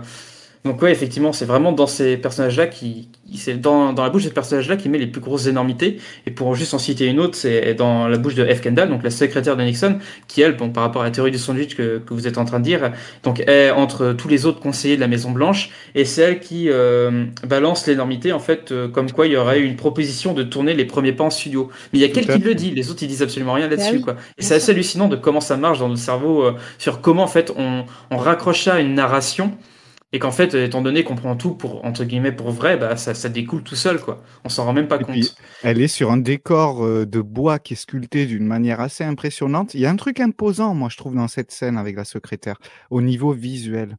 Moi, il y a un truc euh, qui m'a fait, qui m'a évoqué le château, qui m'a évoqué euh, un sentiment de puissance. C'est comme ça que je l'ai senti ce ce décor en bois là. Mmh Vas-y on te laisse, on te laisse continuer. bah non, c'est hyper intéressant de, de, donner des exemples du coup du film. Euh, là, il y en a, il y, en a pas dans Opération Lune, non, mais c'est par exemple euh, donner des statuts importants et trompeurs à certaines personnes. Par exemple, euh, Trucmuche, ancien dirigeant de ceci, cela, alors que pas du tout, ou alors expert de je sais pas quoi, alors que c'est pas du tout un expert, pour rendre l'opinion des gens importants. Ouais, donc ça, il le fait. Oui, hein. l'argument d'autorité. Ouais. Mais ça, il le fait, tout surtout avec l'ancien agent du KGB, donc soi-disant que la parole du KGB. Oui, mais là, c'est un comédien. C'est pas une personne euh, qui, qui, donne vraiment son opinion, tu vois. Ah, j'ai pas compris ce que tu voulais dire là. Parfois, tu, tu peux avoir un, un, vrai interview euh, dans un documentaire d'une personne et on lui donne un super statut alors que c'est euh, Madame, Monsieur ou Madame tout le monde. Tu vois? Pour donner du crédit ah, oui, à oui, son opinion. Oui, oui, Euh, d'accord. Mais la personne, voilà, la personne n'est pas, euh, n'est pas un comédien ou une comédienne dans ce cas-là. Ok, Ouais, d'accord, voilà, je c'est comprends. ça. Effectivement, c'est pas le cas du tout ici. Dans le détournement, on vient de le dire, hein, la mise en parallèle d'images qui n'ont rien à voir les unes avec les autres grâce au montage alterné ou au faux raccord. Donc là, on était en train d'évoquer la scène euh, où ils sont, je crois, cinq. euh, on a l'impression qu'ils qu'ils parlent entre eux alors qu'ils sont pas du tout dans la même pièce. Euh, donc avec presque qu'ils sont bourrés d'ailleurs. c'est vrai, c'est un- elle est un Bah, peu franchement, on dirait vraiment qu'ils sont, ils sont, ils sont bourrés, ils sont tous en train de rigoler, etc. Il a fait, si, il y a- il y a quand même une partie du montage qui marche bien, c'est-à-dire la discussion entre les deux là, où ça marche presque. Mais en fait, ce qui marche pas en fait dans le, ce qui marche pas en fait dans le montage, c'est que même, euh, même en suspendant notre crédulité, c'est compliqué de d'imaginer qu'il y a une pièce qui regroupe autant de, autant de fonds différents. Il n'y a pas du tout de cohésion, de cohésion au niveau des, des fonds, quoi. Mais c'est vrai qu'au niveau du dialogue, au niveau d'un- des dialogues justement qu'ils ont euh, les deux personnes, ça, ça marche plutôt pas trop mal. Même au niveau des, des raccords regards, ça marchait plutôt pas trop mal. Raccord regard, ça marche bien. Les, les interpellations entre les uns et les autres, ça marche bien. Mais il n'y a aucun plan d'ensemble. On ne les voit jamais Ouais. tous en même temps. Et ça, c'est quand même parce que même pour faire des, des transitions dans une, dans, un, dans une interview et tout, euh, il y a cette technique qui consiste à de temps en temps faire une, un- une vue d'ensemble pour qu'on justement que le spectateur se mette euh, euh, une idée dans la tête du, de l'endroit, du contexte de- dans lequel ça se passe. Et là, on a à la fois les fonds très différents.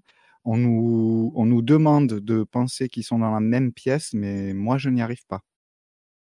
Juste au niveau du raccord regard pour les. Ouais. Oui, il y a ça aussi, ouais. Et puis non, mais c'est, et puis c'est vrai, c'est surtout que quand on le sait, on le sait, et quand on, quand on est vraiment dans le documentaire, quand je dis, on n'a pas la distance critique, et puis même ce genre de truc, ça peut passer. Et c'est vrai qu'on pardonne beaucoup plus, on pardonne beaucoup plus de choses quand on est dedans et, et qu'on y croit, quoi. C'est-à-dire qu'on pardonne, on, on est plus critique dans ce documentaire, la première fois qu'on le regarde en tout cas. Mais euh, oui, juste pour préciser, euh, juste pour préciser un petit truc sur la, sur les raccords regard, donc pour les gens qui nous écouteraient, qui n'ont pas vraiment cette notion-là de cinéma, euh, c'est ce qu'on appelle la règle des 180 degrés. C'est-à-dire que si vous mettez deux personnages qui se parlent l'un en face de l'autre, vous tracez un trait euh, reliant les deux personnages, et si vous mettez la caméra d'un côté, côté, vous ne la faites pas passer de l'autre côté du trait. Ce qui fait que quand vous filmez les personnages, il y en a un qui regarde vers la gauche du cadre et un autre qui regarde vers la droite du cadre, ce qui fait que quand on fait un montage entre les deux, euh, ça fait en fait ce qu'on appelle un champ contre champ. Euh, globalement, et ce qui fait qu'on a l'impression que les personnages se regardent. Si vous franchissez la règle des 180 degrés, on n'a plus l'impression que les personnages se regardent. C'est un basique du montage, mais disons que voilà, c'est aussi un voilà, quand on sait manipuler ça, on peut aussi bon voilà manipuler le, montage en faisant des faux champ contre champ, en faisant croire que les personnages sont dans la même pièce alors que c'est pas du tout le cas. Voilà, juste pour préciser ça. Euh, Ah, tu l'expliques très bien, Vivien. Ah ouais, bah merci, parce que je me suis dit c'est un peu abstrait, mais bon, on verra bien. Et euh, non, mais pour faire un exemple, pour euh, remettre une couche, euh, quand on connaît cette technique, on le voit quand c'est mal fait. Euh, par exemple, les, les personnes qui sont interviewées et qui regardent directement la caméra, c'est un truc qu'on fait rarement si vraiment on, on sait ce qu'on qu'on veut faire, parce que euh, ce, la question dont tu dis, elle marche aussi si la caméra est le personnage.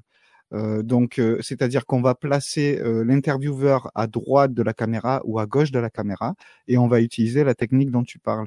Euh, en- euh, quand je dis que le personnage est la caméra, c'est parce que l'intervieweur, on ne le voit pas. Voilà. Oui, oui, bien sûr. Mm. Oui, oui, euh, oui, je comprends ce que tu veux dire. Mais c'est vrai qu'effectivement, le raccord, euh, enfin le, le regard direct, enfin le, le, mince, qu'on appelle ça, j'ai perdu le nom. Regarde Oh, caméra. Euh, Le regard, Le regard caméra, en, interview, ça marche très mal. Enfin, moi, je trouve. Oui, c'est Ouais. ça. Bah, disons que le, le regard caméra, c'est vraiment un procédé très particulier où on s'adresse directement à la personne qui regarde. Donc, généralement, dans un documentaire, vu qu'on essaye de mettre une distance entre, entre les personnes qui parlent et les personnes qui regardent, c'est un procédé qu'on est- qu'on utilise rarement. C'est un procédé qu'on utilise dans le cinéma, euh, globalement, d'une manière assez artistique pour interpeller directement, généralement, le spectateur. Mais après, il y a plein d'autres utilisations. Et après, c'est un truc aussi qui est des fois, parfois utilisé en télévision. Mais ça, c'est plutôt, on va dire, quand un, quand les journalistes nous parlent directement, donc le journal télévisé, etc. Donc là, c'est généralement comme ça que ça marche. Ou dans des émissions politiques. Alors là, des fois, c'est les politiques qui s'adressent directement à la caméra pour interpeller directement le spectateur dans ce qu'ils ont dans ce qu'ils ont à dire. Mais effectivement, bon, ça, c'est un procédé qui n'est pas utilisé là. C'est l'idée du présentateur. Un présentateur va faire des regards cam. C'est son rôle parce que lui va s'adresser directement au, au spectateur. Et vu que vous expliquez euh, super bien, j'arrive ensuite avec l'effet chauffe, Oh là là. qui s'il faut expliquer parce que c'est assez présent dans ce genre de, de documentaire puisqu'on utilise des images, souvent des images d'archives prises, euh, prises euh, un peu partout. On les met ensemble pour créer euh, des, effets qui marchent aussi pour la dramatisation du, documentaire. Et ça fait dire aux images des choses et ça crée des émotions aussi pour le spectateur. Est-ce que tu veux expliquer l'effet Kuleshov, Vivien? Tout à fait, Adeline. Je vais t'expliquer l'effet Kuleshov. Je fais très mal, Jamy. Je... c'est très très mauvais. Mais vous allez voir, l'effet Kuleshov, c'est pas sorcier. Euh, tout simplement, c'est un effet de montage. On va voir si j'explique bien, qui a été découvert par euh, le chercheur russe. Je crois que c'est un chercheur, donc euh, Kuleshov, je me rappelle plus de son prénom, qui en fait, en mettant l'image, euh, un plan d'un homme qui regarde en champ, je crois bien. Donc c'est le même plan. Et ce plan-là, il va le mettre à côté euh, d'un plan d'un bébé dans un landau, à côté d'un plan d'une tarte et à côté d'un plan euh, d'une personne décédée. Et en fait, le principe de l'effet Kuleshov, c'est de montrer qu'en fait, l'émotion qu'on va attribuer à cette personne, qui est purement sans émotion en fait, à ce- à cet homme-là, va changer en fonction de à côté, euh, à côté de quel plan on le met. Ce qui fait que si on met le plan de l'homme et ensuite le plan du landau, on va y voir plutôt euh, une émotion euh, d'amour, euh, d'attendrissement, etc. Si on met le plan de cet homme-là avec le plan de la tarte, on va avoir l'impression cette émotion plutôt de d'avoir envie de manger la tarte chez, chez cette personne-là, euh, la faim, l'envie, etc. Et si on met la personne morte donc à côté, dans le, le, cadavre, on va avoir plutôt l'impression d'y voir une émotion de tristesse, de voilà, donc euh, de, de deuil, etc. Donc c'est-à-dire qu'en fait, en fonction de comment on fait un montage, on peut donner aux images une signification différente en fonction de comment en fait le spectateur va la lire. Globalement, voilà. Je ne sais pas Exactement. si j'ai bien expliqué. Si, si, très bien. Et suscite également de l'empathie parfois euh, pour le spectateur. Par exemple, si tu mets euh, une image de nazi à côté d'une image d'enfant, ça n'aura pas le même impact que si tu mets une image d'enfant à côté d'une image euh, euh, de fleurs. Parce que en fait, euh, on est fait comme ça. Hein, le, puis c'est le but du cinéma, c'est on crée des liens entre les images. Et euh, Oui, puis on est, on est, on est chargé de préjugés, on est chargé de, Bien sûr.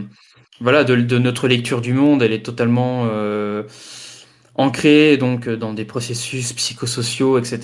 bon, sur lesquels on va pas rentrer particulièrement, mais enfin voilà, donc les préjugés, etc. Ça rentre vachement aussi là-dedans. mm, mm. Euh, sur la manière dont, dont on va on va on va voir les personnes, on va directement avoir une idée de, de ce qui peut se passer. Et effectivement donc en mettant deux idées l'une à côté de l'autre, bah, ça donne une autre idée. Et effectivement ça change le sens des images en elles-mêmes qu'elles qu'elles portent pas en fait en elles-mêmes. Parce qu'on les images c'est pas un document ça se lit en fait. Et on a toujours un regard subjectif sur les images. Bah, en fait, moi, je trouve que la définition est assez euh, explicite. Donc, l'effet Kuleshov, euh, K-O-U-L-E-T-C-H-O-F, c'est quand la succession de deux images produit un effet qu'aucune des deux images n'aurait pro- n'aurait pu déclencher seule.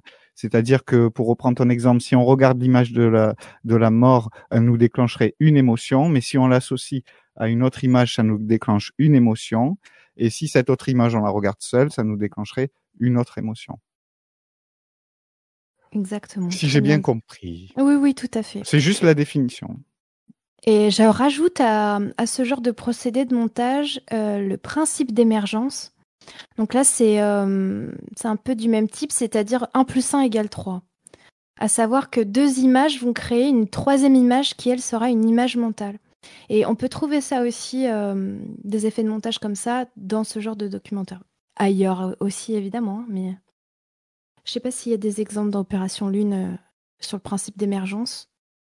Mais euh, si par exemple euh, il y a des images euh, sur la Lune d'Apollo 16, je crois, et du coup on les attribue de manière indue à Apollo 11, alors que c'est pas du tout Apollo 11.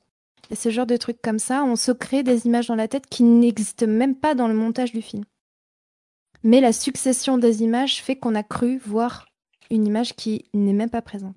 Je sais pas si c'est très. Non, je, là, je vois pas le, je vois pas l'exemple particulier de, de ça.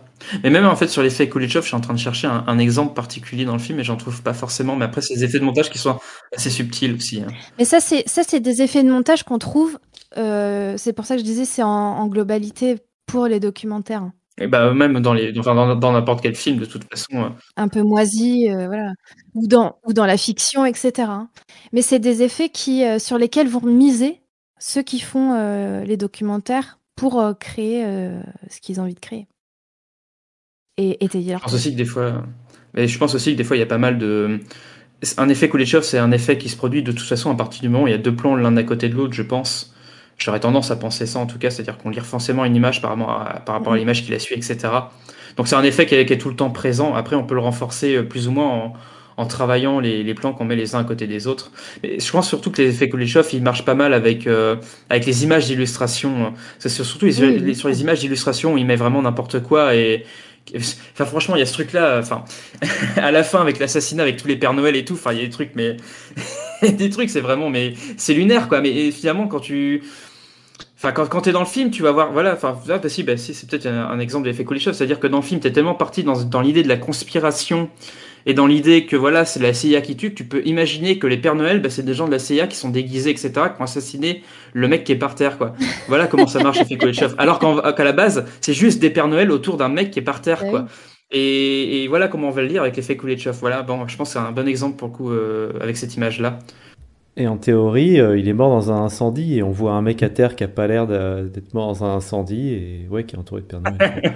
Mais juste après, on te parle d'un mec qui est mort noyé et t'as un plan quand même qui est magistral avec un gars qui balance un chien euh, dans, dans un lac, quoi.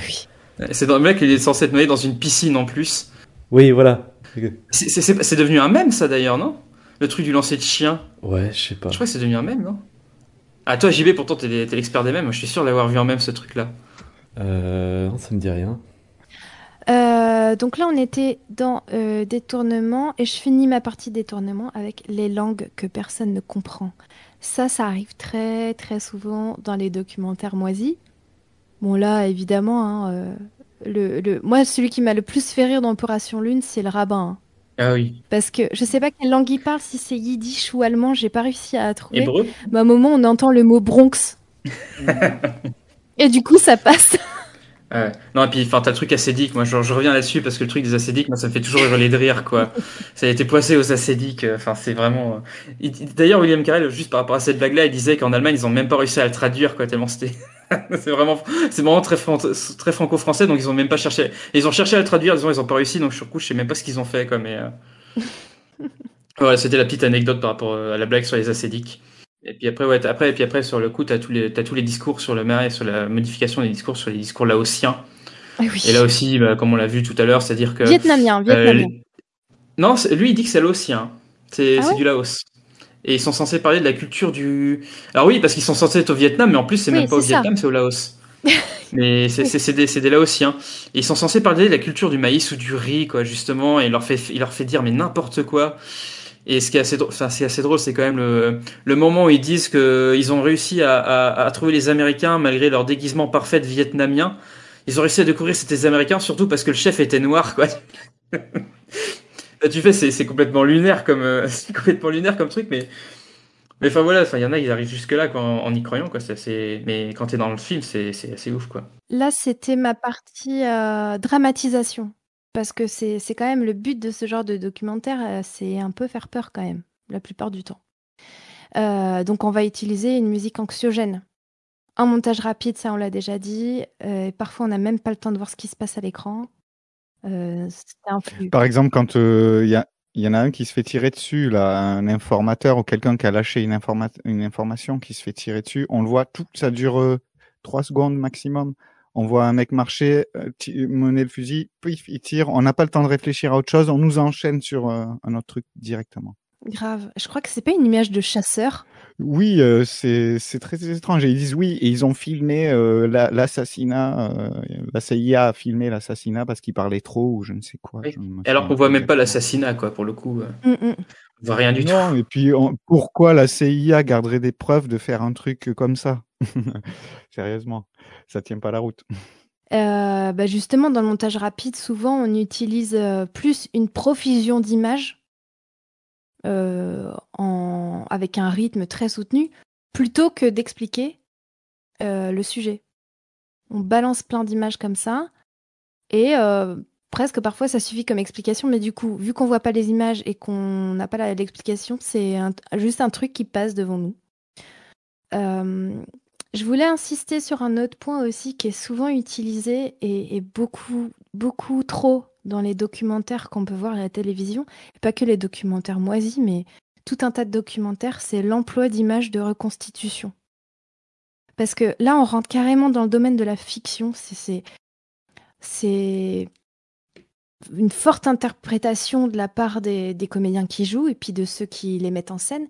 Et euh, ça crée de la romance. Sur un fait, par exemple, quand tu as euh, des documentaires sur une enquête de police sur un meurtre, il te faut une reconstitution. Euh, en général, en plus, c'est très mal fait. et ça suffit comme preuve. Moi, c'est. Oui, c'est suffit pour être anxiogène. Mais généralement, ils le mettent quand c'est des images d'illustration maintenant. En France.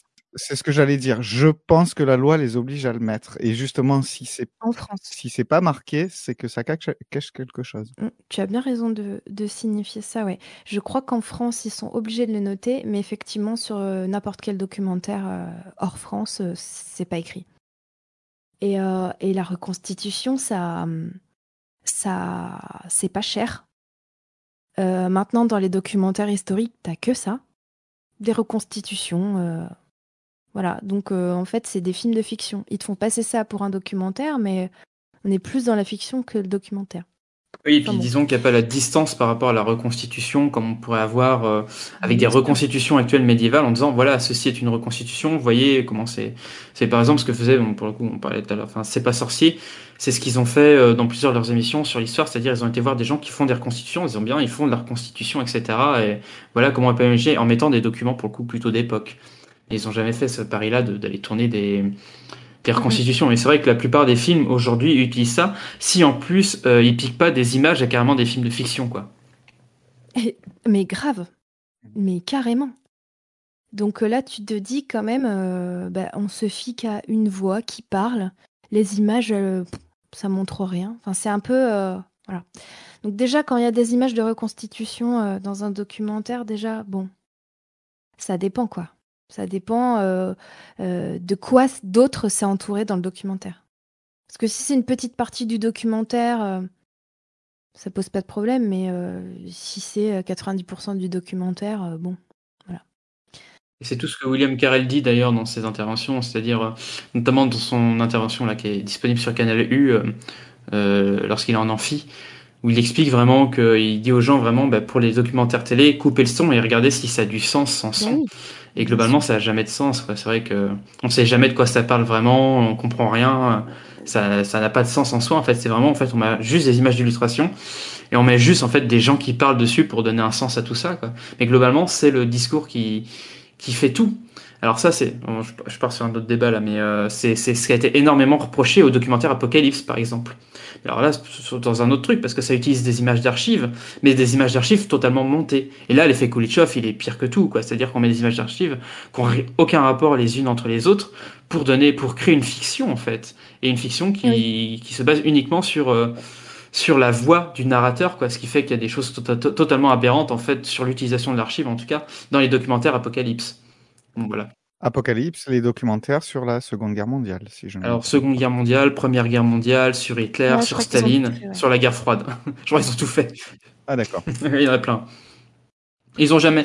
Et malgré les critiques d'historiens, ils ont jamais changé leur procédé, quoi ils ont toujours continué à faire ce procédé-là, avec donc toujours, bah, enfin voilà, vu qu'on parle, il y a toujours la musique derrière, euh, comme tu l'as dit, Adeline, avec la musique stressante, etc.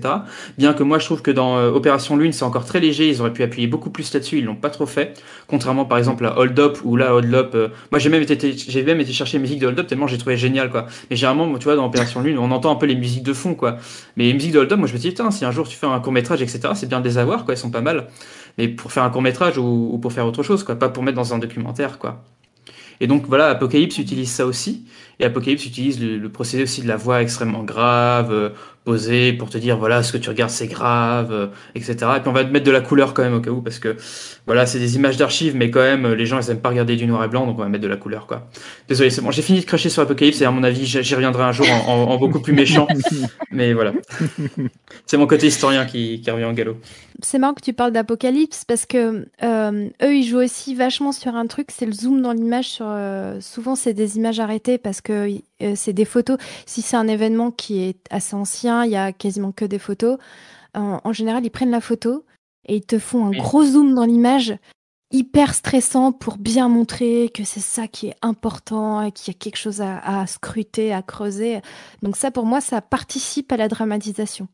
Il y a ça dans. Opération Lune pour mettre du mouvement, mettre- euh, bien sûr. parce que voilà, il faut, comme on disait, il faut sans cesse pas réfléchir, donc faut de- tout le temps donner du mouvement. Si tu fais euh, un peu, euh, ça, sinon ça fait trop diaporama photo, quoi. Ouais, et euh, c'est assez exécrable ce genre de zoom dans l'image comme ça. Et je crois qu'ils le, ils le font sur euh, la, la soi-disant photo de Kubrick au sol. euh, Oui, ils le font, ils le font là, oui. Et puis alors celui-là il est long. hein. C'est sur un, un- un truc. En plus c'est un trucage. C'est ce qu'il disait William Carey, c'est le seul trucage de tout le film. C'est le seul trucage de tout le film. Avec la musique de 2001 derrière. En plus oui, oui c'est vrai. Moi, j'ai trouvé que l'histoire des couleurs du drapeau, je l'ai trouvé vraiment trop coloré. Le drapeau, euh, j'ai sorti, je me suis dit, ce drapeau-là, hyper coloré, il sort un peu de l'image. En plus, le drapeau, lui, lui aussi, est en image zoomée comme ça. euh. Regardez bien le drapeau, c'est ça qu'il faut voir. Ouais. Euh, et donc, avant-dernière partie qui est très très courte, c'est l'angle évidemment du documentaire euh, auquel il faut s'intéresser. hein. Euh, euh, travestissement de la réalité, perte de neutralité face au sujet, pas de mise en perspective ou de contradiction face à la thèse opposée. Donc, bah, dans Opération Lune, on est dedans. Si si. Enfin, t'as Vernon Walter qui qui a la, la parole un peu qui dit l'inverse quelquefois. C'est-à-dire, par exemple, quand ils disent tout, tout leur truc comme quoi ils ont, comme quoi les Russes l'auraient su si les images étaient fausses. Euh, bien sûr que je précise quand même au cas où que le film n'a jamais défendu la thèse comme quoi l'homme n'avait jamais marché sur la Lune, mais uniquement que les images n'étaient pas les vraies images. C'est le seul truc que le film défend. Euh, et c'est pour ça en fait qu'ils ont fait venir, euh, qu'ils ont fait venir le faux témoignage du russe. Donc Vernon Walter en fait est un peu celui qui des fois prend le, contre-coup. Il y a l'astronaute aussi. Euh, alors c'est euh, je, je crois que c'est Hoffman qui dit ben non mais bien sûr qu'on a marché sur la lune, bien sûr qu'on a entendu parler de ces théories, mais bien sûr que ça ça a jamais eu lieu. Il y en a deux trois comme ça qui à un moment justement défendent la, la théorie adverse. Mais effectivement sur comment est fait le montage en fait, ça les montre comme étant des défenseurs en fait on va dire de la théorie officielle et donc sur quoi ils ont aucune crédibilité. Ouais. Et t'as l'impression qu'ils mentent. Mais c'est incroyable. Oui, bah oui, voilà, exactement. Alors qu'ils mentent pas du tout. Enfin, oui. Et évidemment, quelque chose qui caractérise ce genre de documentaire moisi, c'est euh, la thèse intrigante qui va à l'encontre de l'officiel. Mais bon, ça, euh, c'est vraiment juste. euh, on, on le sait, quoi. Sinon, c'est pas euh, un film euh, de propagande ou complotiste. Euh, et pour finir, dernière partie, c'est sur le discours. Et c'est peut-être au final le plus important. Alors, c'est moins du domaine du montage, mais c'est la voix off, très assurée. En général, on prend une voix masculine euh, avec un timbre assez grave, qui est omniprésente, qui coupe la parole aux interviewés et qui, euh, qui crée un système de domination sur le documentaire, sur les images et tout ce qui s'y passe. Et ça, ça, on, on le retrouve dans tous les documentaires euh, euh, de type complotiste, euh, sectaire, etc. Mathieu Kassovitz dans Apocalypse. Il y revient Le guide, le guide, quoi. C'est la personne qui Ah te ouais. guide, que tu écoutes. Ouais, Il y a un passage que j'ai trouvé très marrant par rapport à la voix off, c'est euh, ça parle de euh, des, le moment où les Russes commencent à monter en puissance et puis ils vont sûrement euh, aller sur la Lune avant les Américains. Et t'entends la voix off qui dit à ce moment-là aux États-Unis, aller sur la, la, la conquête spatiale devient la priorité des priorités. Et là, il y a un plan sur Vernon Walters, là, le le- l'ancien directeur de la CIA, qui fait Ah, mais c'était absolument pas la priorité des priorités. La priorité des priorités, c'était euh, l'armée, euh, les militaires et tout. Reprendre la formule comme ça, euh, avec la voix off, j'ai trouvé ça très marrant. Puis du coup, il contrecarre, en fait, il, il est pas d'accord avec ce que, ce que vient de dire la voix off. Et puis en fait, ça montre, et puis surtout, comme il dit Adeline, ça montre bien qu'en fait, il est dans l'opposition et que sur coup, il se décrit, enfin, en fait, le montage le décrédibilise. C'est ça qui est ouf, quoi. C'est qu'en fait, au lieu de se dire ah bah oui, il a un autre avis, donc ce serait sympa de, de l'entendre, en fait, bah non, en fait, il est directement euh, mis dans le dans les adversaires, etc. Ceux qu'il faut pas écouter, quoi. Puis de toute façon, le montage ne le laisse pas du tout développer une pensée, quoi. Et à propos, je, petite parenthèse à propos de Vernon Walters, moi j'étais persuadé que c'était un acteur parce que le gars déjà, pareil, déjà pareil. il est directeur de la CIA, il parle un français euh, impeccable. Alors je dis pas, hein, il y, a des- il y a des Américains qui parlent un français impeccable, mais ça ça court pas les rues quoi. C'est c'est comme les poissons volants, c'est pas la majorité du genre, comme disait Jean Gabin. Et, euh, et ouais, j- et le fait qu'il soit mort juste après l'interview, je me suis dit, bon, ok, il a peut-être déjà existé, c'est peut-être. euh, il a fallu que je tape son nom pour être sûr que euh, c'était un, un- un vrai personnage et que son CV n'était pas euh, faux en fait. Et il est vraiment mort le lendemain. Enfin, ça, ça, ça m'a retourné le cerveau, le fait qu'il soit vraiment mort le lendemain de, de l'interview qu'il avait donnée pour le documentaire en fait.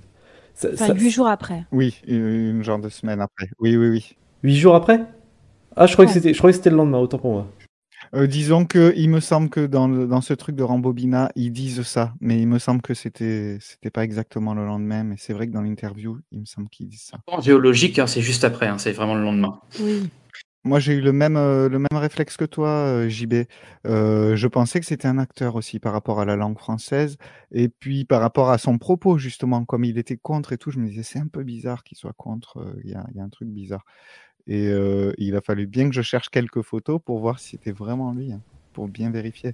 Alors moi par contre il y a une question que je me pose euh, et on en a parlé au début de l'émission, c'est euh, le fait que les personnes qui ont été inter- interviewées pour le documentaire et quand on enlève les acteurs, bah en fait finalement il n'en reste pas des caisses, ne sont pas prévenus de, de ce que ça va présenter comme thèse le documentaire en fait, que ça va être un faux documentaire.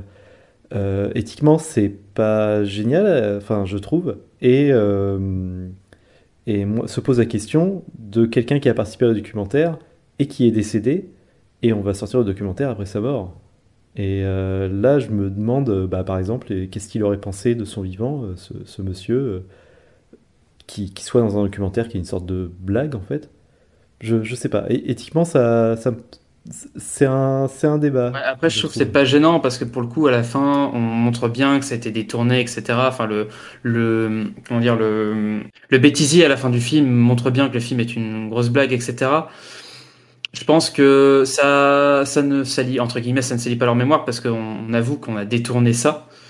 Et euh, non, et puis effectivement, donc les personnes qui sont encore vivantes, qui ont participé aux interviews pour ce film-là, c'est-à-dire pour Opération Lune, euh, comme euh, Christian Kubrick et, euh, et Jan Erland, donc sur coup j'ai bien dit elle, il n'y a pas de souci pour elle. Pour lui, c'est un peu plus compliqué par la suite. Euh, sauf qu'apparemment, je crois qu'il a jamais retiré son droit à l'image, etc. Enfin, il aurait peut-être pu faire un peu plus chier le film que ça. Alors que toutes les autres interviews ont été faites dans un autre cadre qu'Opération Lune, pour le coup. Donc euh, bon, après oui, effectivement, éthiquement, je pense que juridiquement ils sont ils sont bons de toute façon. Après éthiquement, moi du de mon point de vue, je pense que vu que la vu que c'est révélé à la fin, ça pose pas plus problème que ça. Alors, Ouais, c'est alors c'est c'est pas juste, euh, je rebondis, euh, c'est révélé à la fin, mais euh, William Carell, là dans Robobina, il est le premier à dire euh, qu'il trouve ça dramatique que euh, soit son documentaire ait mal été compris, ou soit qu'il surtout qu'il ait été tronqué, euh, jusqu'à ce qu'il se retrouve dans des bah, dans des vidéos complotistes euh, qui disent qu'on n'a jamais marché sur la lune. En fait, il y a des extraits qui sont encore aujourd'hui, enfin c'est un truc un peu connu autour du documentaire, a des extraits qui sont qui sont enfin qui sont extraits de leur contexte et qui sont utilisés comme soi-disant preuve que euh, des, des hauts dignitaires américains euh, savaient que euh, c'était pas les vraies images de l'alunissage quoi. Alors, c'est là où moi, pour moi, la question éthique se trouve. La question éthique de savoir ce que la personne est morte, ce qu'elle en aurait pensé, pour moi, elle n'est pas si importante que ça, parce que finalement, elle est morte. Donc, quoi qu'elle en pense, elle n'en pense pas, en fait. Donc, euh, moi, la question éthique euh, au niveau de... C'est vrai que c'est révélé à la fin, Vivien, on est d'accord parce que toi, moi, toutes les personnes présentes là et, et certaines personnes regardent les choses jusqu'au bout mais il faut savoir qu'il y a beaucoup, beaucoup de gens qui ne regardent pas jusqu'au bout. Et il faut savoir que ce documentaire a été euh, diffusé sur tous les réseaux sociaux, sur Internet. La fin était coupée. La révélation était coupée. Donc il y a énormément de gens qui ont vu ce documentaire et qui n'ont pas la révélation, en fait. Et donc, moi, quelque part, ça me pose un, un je suis très partagé parce que je me dis, euh, j'ai fait un film un peu comme ça justement, où euh, il y a une révélation à la fin et tout. Et c'est vrai que c'est délicat comme question, parce que euh, je vais dire récemment, parce que c'est une personne avec qui j'ai pas eu des contacts euh, depuis longtemps, mais on va dire dans les six derniers mois, euh, j'ai eu affaire à une complotiste de, du canular lunaire. Eh bien, Vivien, je t'assure qu'elle m'a sorti tous les arguments du documentaire que de William Carell. hein. Alors, tous tu, les tu te arguments. trompes parce que les arguments de William Carell, justement, euh, sortent. Enfin, je sais pas, ça dépend de quels arguments tu parles, mais William Carell, ça a beaucoup pris aussi des, des, des arguments complotistes. Donc, euh, c'est pas William Carell qui les a inventés. Oui, mais si le, le film.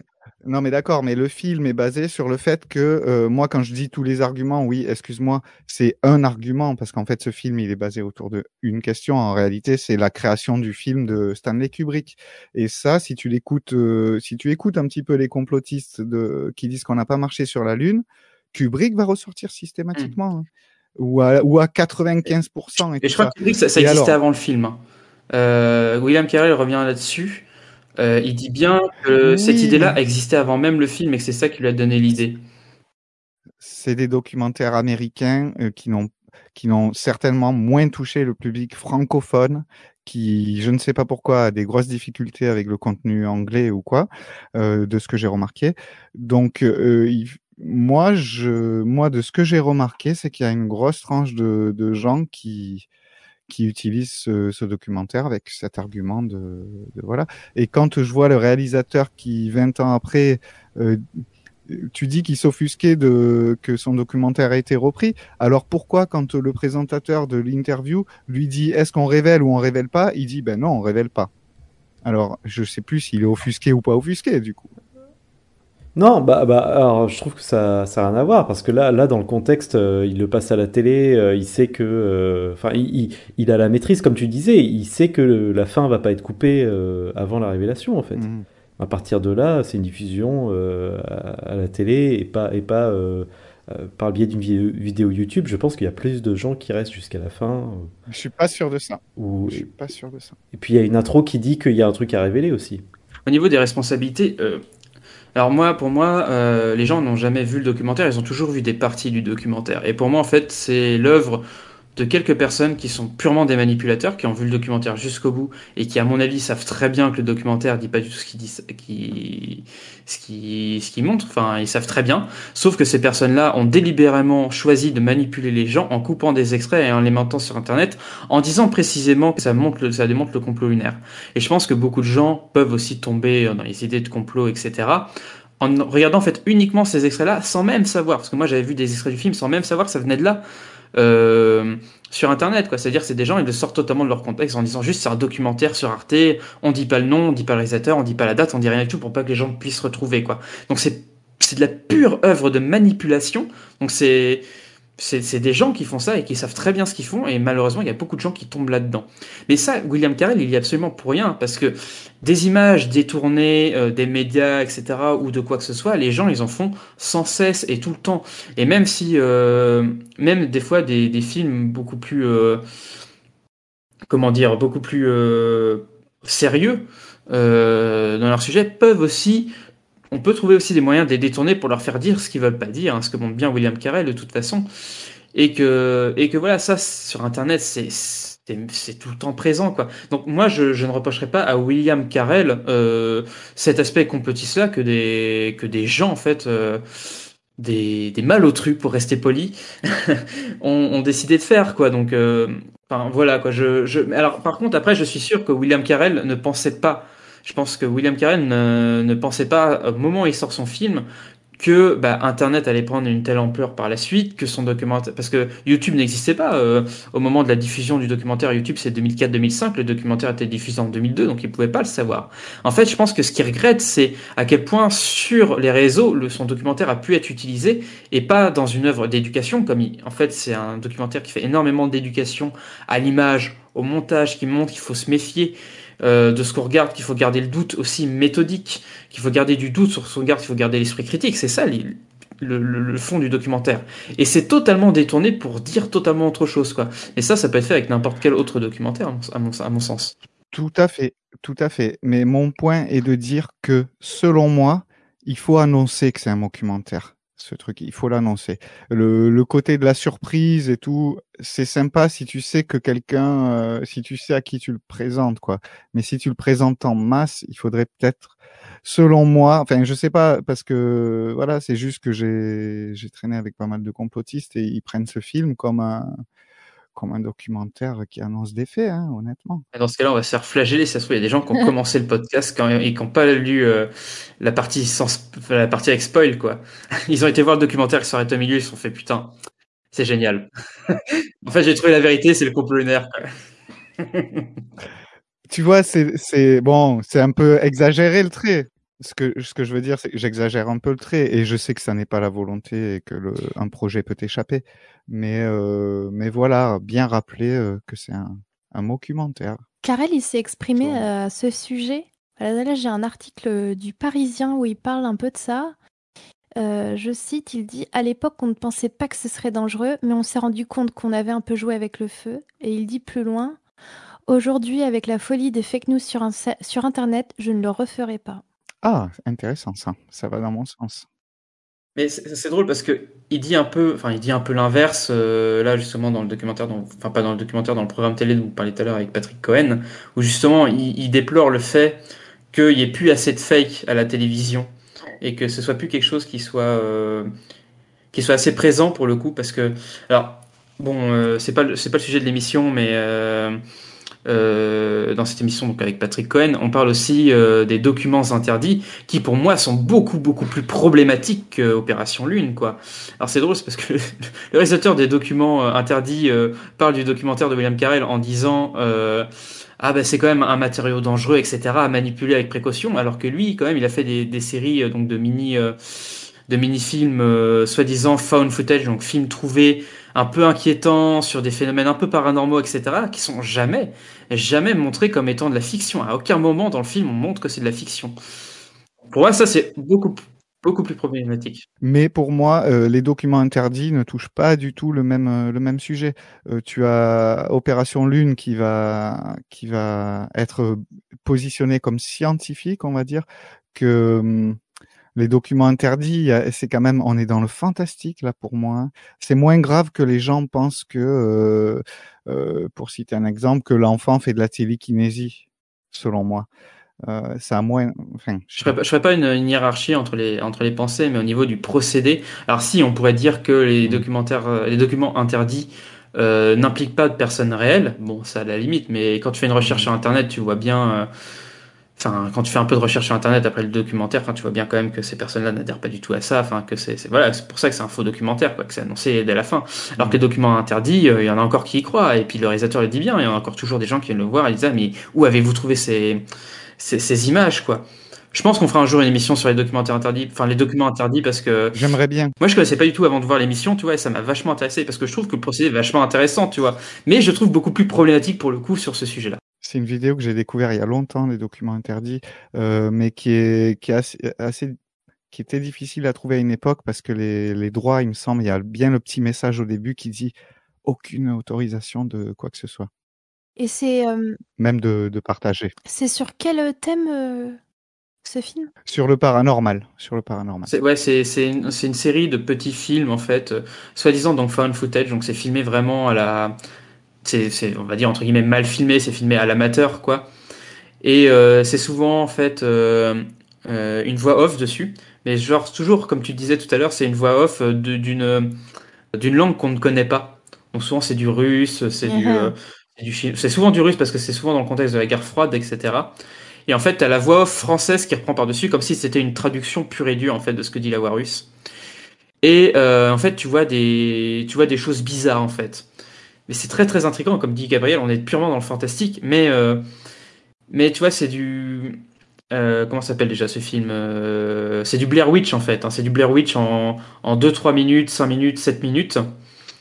Et en voilà quoi, en, disant voilà c'est un document qu'on a retrouvé etc. On vous le montre aujourd'hui comme si c'était un document réel quoi, alors que c'est de la pure fiction tournée avec des acteurs etc. Mais c'est extrêmement bien fait. C'est super bien fait pareil, la première fois que j'ai vu, j'ai vu à une époque où j'étais quand même plus euh, dans la croyance, j'avais, euh, j'ai eu peur.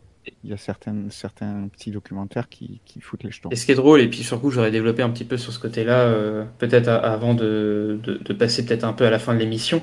Ce, ce qui est drôle, c'est que William Carell, justement, dit que par rapport aux documents interdits, lui, il s'est fait avoir. Il était persuadé qu'il y avait des trucs, il y avait des trucs réalistes dedans. Oui, j'ai trouvé ça génial. Alors ça étonne Patrick Cohen, mais moi, enfin moi, ça m'étonne pas du tout. Enfin, et puis William Carell est honnête, c'est-à-dire que c'est vache, c'est tellement bien fait que en fait, on, on peut, on peut totalement y croire. Et puis vu qu'il n'y a pas de, il y a, pas de, je sais pas si on dit disclaimer à la fin, etc. Enfin, il n'y a pas de, de choses qui nous prouvent que c'est faux. Bah ouais, on, on marche quoi, on, on y marche vraiment. Et donc c'était fait dans ça dans les années 80, donc bien avant euh, Opération Lune. Et William Carell donc euh, parle de plusieurs de ses inspirations qui sont, je trouve, assez intéressantes à citer. Donc euh, en tout premier, donc il y a la fameuse émission de la Guerre des Mondes d'Orson Welles, donc euh, qui est aussi un, un des très grands, euh, un des très grands canulars euh, radiophoniques, un des plus grands, sans doute connus, même si les effets sont sans doute pas aussi aussi réel qu'on a voulu le, enfin aussi vrai qu'on a voulu le démontrer. Je pense pas. euh, apparemment, il n'y aurait pas eu vraiment un vent de panique, mais euh, il y a, il y a- il y a- c'est quand même rentré dans la légende, quoi. Il dit s'inspirer aussi donc des documentaires de Peter Watkins. Donc là, je connais un petit peu moins ce sujet-là, mais aussi. Ouais, ça doit peut-être être ça. Il, il cite pas vraiment le, le film en, en soi. euh, Non, mais il parle du faux documentaire de Peter Watkins qui, qui s'appelle Punishment Park. Je pense que c'est celui-là dont il parle. Je, je crois que je l'ai pas vu. Je l'ai pas vu. Toi, tu l'as vu, euh, Adeline? Oui. Et alors? C'est hyper intéressant. C'est euh, c'est un film qui montre euh, des jeunes qui arrivent dans un camp et qui se font tirer dessus. Et il fait croire que euh, c'est pour redresser la jeunesse américaine. Je, je fais un, un très gros résumé. C'est vachement, c'est vachement inquiétant parce que je pense qu'il y a beaucoup de concitoyens en ce moment qui penseraient que c'est un truc à mettre en place, tu vois. Moi, je l'ai vu, je l'ai vu ado. Je sais- en fait, j'ai appris plus tard que c'était un faux documentaire. Moi, pour moi, c'était un film de fiction. c'est c'est pas, comment dire, c'est pas du tout fait de la même manière que Opération Lune. Euh, moi, à aucun moment j'y ai cru. Pour moi, c'était vraiment de la fiction. J'ai pas vu le côté faux documentaire D'accord, ok. dans Punishment Park. Alors que si tu l'avais vu, à mon avis, tu aurais été beaucoup plus sage. Je n'ai pas vu ça, mais vous avez attisé ma curiosité. Non, mais il est bien. hein, il est quand même bien. Et puis il y, a un- il y a il y a un autre film sur lequel il, il se penche aussi et que j'aime bien. Et je... Juste, c'est un sort de battle royale, pour faire simple. Voilà. Eh ben, ça donne bien envie d'aller voir ça.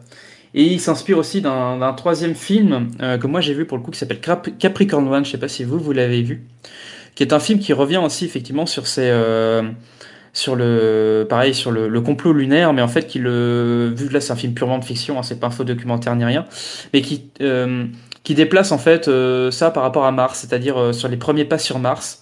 Donc c'est dans se passe dans le futur, etc. Et qui montre en fait qu'il y a toujours une guerre froide entre les États-Unis et les Russes, et que là sur coup les États-Unis veulent absolument poser le premier pied, premier pied sur Mars, et qui en fait montre totalement un, un complot effectivement pour euh, pour faire croire qu'ils ont posé le premier pied sur Mars, alors que c'est pas du tout le cas. Et donc le film reprend euh, reprend tout ça et, et montre en gros ce que pourrait être un, un complot là-dessus, ce qui est ce qui est assez intéressant. Et je pense qu'aussi on, on en parlera un jour de Capricorn One, euh, parce que c'est vraiment euh, c'est voilà c'est vraiment euh, pour le coup de la pure fiction. Donc c'est assez intéressant de voir comment au niveau de, la fiction, au niveau de la fiction, comment un complot comme ça pourrait, euh, pourrait, vraiment, euh, pourrait vraiment fonctionner. Voilà un petit peu pour les, inspirations de, William Carell.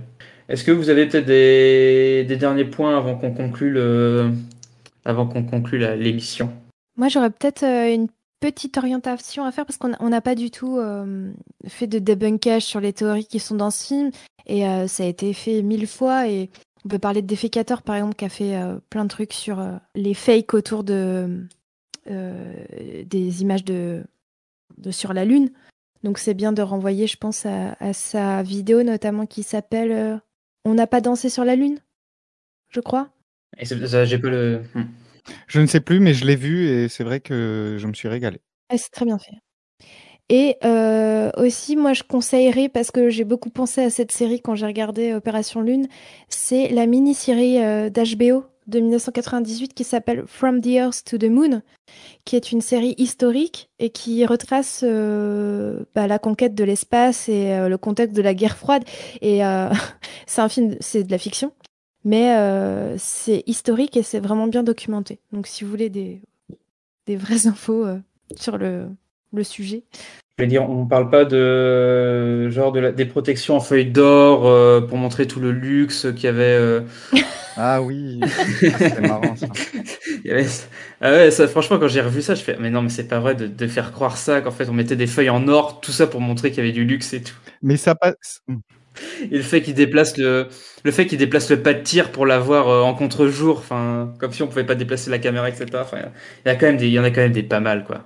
Et ce truc très drôle où il dit euh, il a reproduit exactement la même forme, le pointu en haut, euh, et il dessine une fusée avec les doigts comme si c'était une fusée d'un enfant de 4 ans qui. Je, pense qu'il y a une blague derrière ça. Ouais, non, il parlait de, en vérité, il parlait de, euh, je crois que c'est Jules Verne qui parlait. Il parlait de Jules Verne et du film de Kubrick, je crois, euh, enfin ou un truc comme ça. Enfin, il parlait vraiment d'un truc beaucoup plus ancien en disant voilà, il avait vraiment vu euh, ce qu'était une, ce qui serait une fusée, c'est-à-dire avec un moteur à l'arrière et puis une pointe à l'avant, quoi.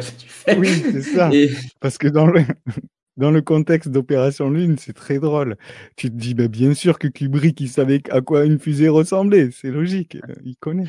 Ah non, puis il y a un truc énorme aussi, c'est, euh, enfin, dans le film qui est quand même assez hallucinant, c'est sur la vie de, de Michael Collins, donc qui est le troisième astronaute qui est, qui n'est pas descendu sur la Lune, comme quoi il aurait disparu euh, peu après d'être revenu, et puis euh, Armstrong qui serait rentré dans un monastère. Et ça, c'est quand même des trucs assez ouf qui sont avancés. Et c'est vrai que c'est pas, c'est pas du tout des trucs qui sont sortis, quoi. Mais et en fait, c'est- t'es tellement pris dans l'engouement à ce moment-là, tu fais même pas attention à ce genre de, à ce genre de truc. quoi. Mais il y en a tellement, il y en a tellement, c'est assez ouf, quoi. Pour Buzz Aldrin, euh, pour Buzz Aldrin qui rentre dans un monastère, c'est le moment où on te montre le pape hein, au niveau de- du documentaire.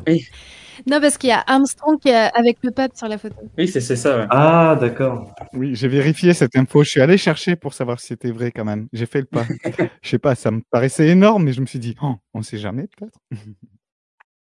Non, mais les trois ont travaillé toute leur vie jusqu'à la retraite pour la NASA, il me semble. hein. Je, je crois bien, oui. Moi, je pense qu'ils sont avec Michael Jackson et Tupac. Bah maintenant, peut-être maintenant. Et Elvis.